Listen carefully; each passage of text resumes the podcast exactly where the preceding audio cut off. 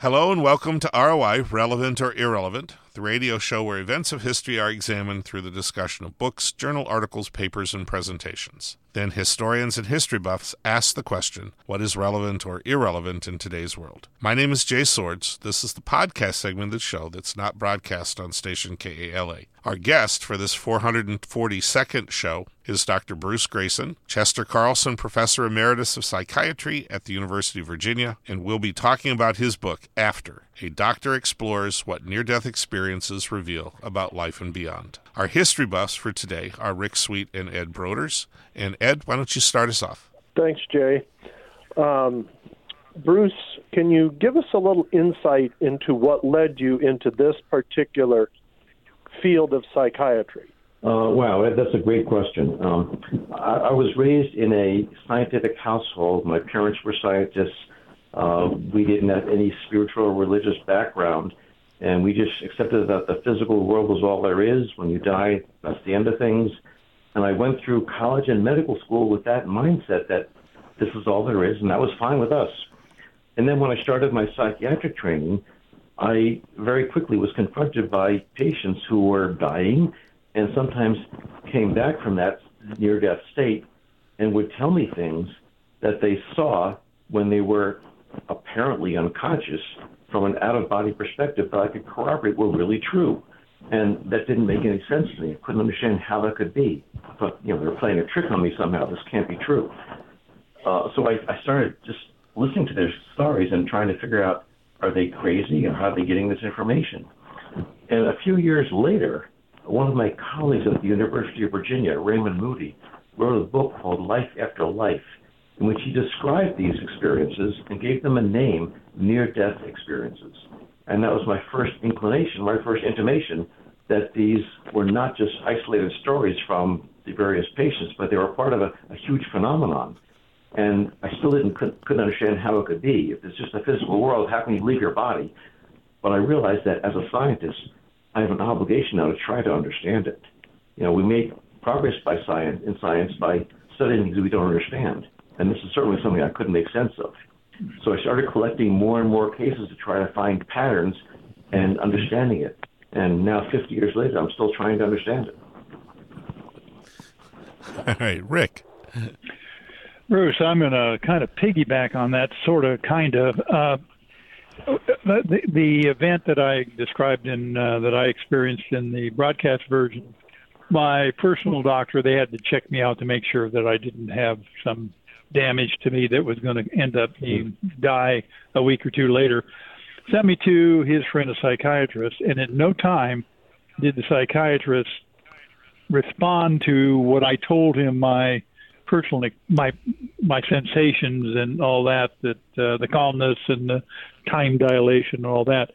Uh, he he went after a whole different uh, avenue. So I guess the question is, are there other psychiatrists like you that are exploring this this field and trying to find answers? There are now. Uh, there probably were not when you had your experience. And you know, in fact, I, I've heard from a lot of people who had near-death experiences who started to tell their doctors about it and were quickly labeled psychotic and referred for psychiatric treatment. And that's crazy. inappropriate. These people, yes. people are not mentally ill. They don't have those problems. Um, they just had a very bizarre experience, but they're normal people in an abnormal situation. But now there are a lot of doctors and psychiatrists and psychologists who are taking this very seriously and are doing good research into it. And certainly a lot of clinicians who are not doing research but are now knowledgeable about it and are trying to help their patients come to terms with this and understand what happened to them.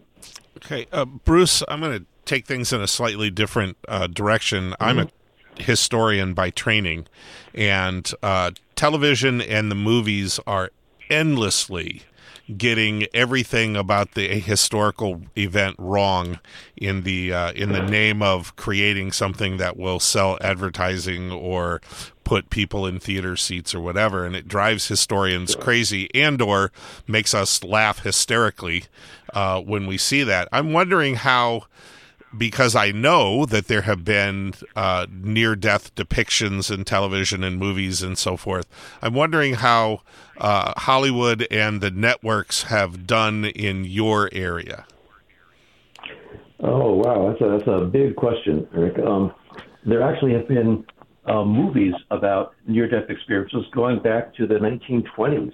Um, very few of them, but there's maybe one every decade in which someone tried to um, dramatize one of these experiences. Uh, some people have even said that um, Alice in Wonderland, um, I'm sorry, I'm sorry, um, The Wizard of Oz is a near-death experience.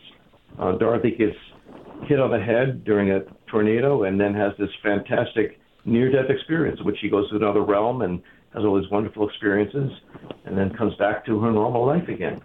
Um, that may be a little extreme, but there are lots of examples of near death experiences in movies going back into the 20s, 30s, and 40s. In recent decades, when there's been a lot more knowledge about NDEs, they have been um, sort of sensationalized by Hollywood and by the, the television networks, as you said, to try to uh, capture uh, watchers, uh, viewers, and, and sell more products. And a lot of them has been have been um, over sensationalized and not totally accurate. Uh, but there have been some some rather good um, uh, dramatizations which are more, more faithful to what really goes on. Is there one that you really like that, that comes to the top of your head? Uh, well, I think the best one was um, called Resurrection, uh, the original Resurrection with Ellen Burstyn in it. Uh, there was a remake later on that was again more sensationalized, but that one was, I think, one of the best dramatizations um, it showed the experience briefly and then focused for most of the time about how she dealt with this coming back to life. Uh, she happened to be in a fundamentalist uh, Protestant community that, that really did not accept this at all. And she had a great deal of trouble with the way she, her life had been changed as a result of this experience. Um, okay. Uh, Rick. Uh, Bruce, I'd like to go back to something you said during the broadcast portion, and and uh, was going to jump in and didn't. Uh, Jay asked, "What is death?" Uh, yes. The the brain obviously is putting out brain waves, electromagnetic or elect- electrical signals, what have you. Uh, have you had an opportunity at all um, to determine what uh, when the brain starts function, it stops functioning, is that in fact death? And in these near-death experiences, uh, is there any evidence that the brain waves slow down or are scrambled or or, or atypical? Well, as you might imagine, it, it's almost impossible to get a measure of brain waves while someone's in a near-death state. It usually takes 20 to 30 minutes to put the 126 electrodes on someone's head and you're not going to take the time to do that when you're resuscitating yes. someone. Right. But there have been some examples where people were having their brain waves measured, having EEGs when they had their near-death event. Um, and one of them occurs in a, in a rare operation called a hypothermic circulatory arrest, where they have to drain all the blood out of your body to do emergency procedures, and they measure what's going on in the brain at the time. Um, uh, and so have been a few cases of that where we definitely know that there was no electrical activity in the brain uh, for an extended period of time, a half hour or so. We also know that um, in cardiac arrest, where the heart stops, within uh, 10 to 20 seconds, the brain waves slow down greatly and eventually stop. Um, and yet, people come back from that cardiac arrest, about 15 to 20 percent of those describing elaborate near death experiences that they often describe as the most vivid experience of their lives when their brains were virtually not functioning. Now, how do we know what's really going on in the brain at that time? In normal everyday life, we assume that the cerebral cortex, the part that you measure with the EEG, is responsible for all our thoughts and feelings and perceptions, and that part of the brain is definitely stopped uh, during cardiac arrest. We know that from the EEG. But there are parts of the brain that aren't measured by the EEG in the deeper areas of the brain, the brain stem, uh, the cerebellum. And it's plausible that there may be some electrical activity in those parts of the brain when the cortex has stopped functioning. We have no reason to think that's true, but it's it's possible it may be happening. Um, sure.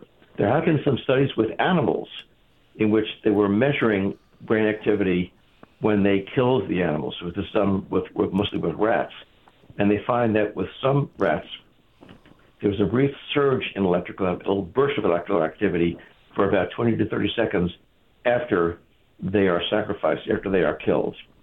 Uh, now, this doesn't happen with all of them. It happens in some, but not all. And it's actually wiped out by if you anesthetize the animals first. And we know that anesthesia does not eliminate near-death experiences. So it's not clear what, if any, relevance this has to NDEs in humans. Ed, you get the honor of the last question. Okay. Um, Dr. Greyson, you mentioned earlier that there are a lot of other um, scientists that are working on different aspects um, of this of this area. Um, what are some of the other approaches or the other angles that researchers are looking at this from? Oh, there's a, there's a huge, huge range. Most clinicians are, are the ones who are doing this research, and they are focusing on the, the clinical aspects of what happens to someone after the near death event, the after effects, the profound changes in attitudes, beliefs, values, and ultimately behavior. But there are now increasingly people involved in neurophysiology, neurochemistry, neuroanatomy who are getting interested in looking at what might be going on in the brain when this is happening. And for example, comparing it with other types of spiritual experiences, uh, drug induced experiences, and so forth. There are also scientists now who are looking at the cross cultural differences, if they can find any, between people in different religions and different cultures who report near death experiences and trying to tease out what effect does your expectation or belief system have on shaping a near death experience.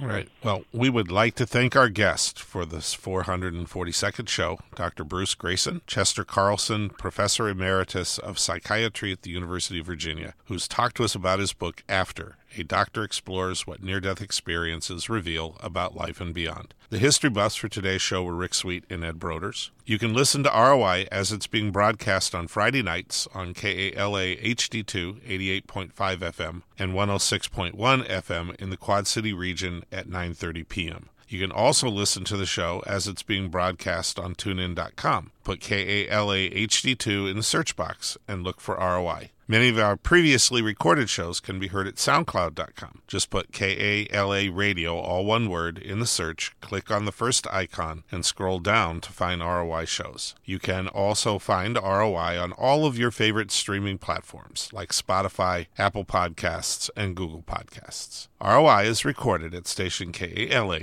St. Ambrose University.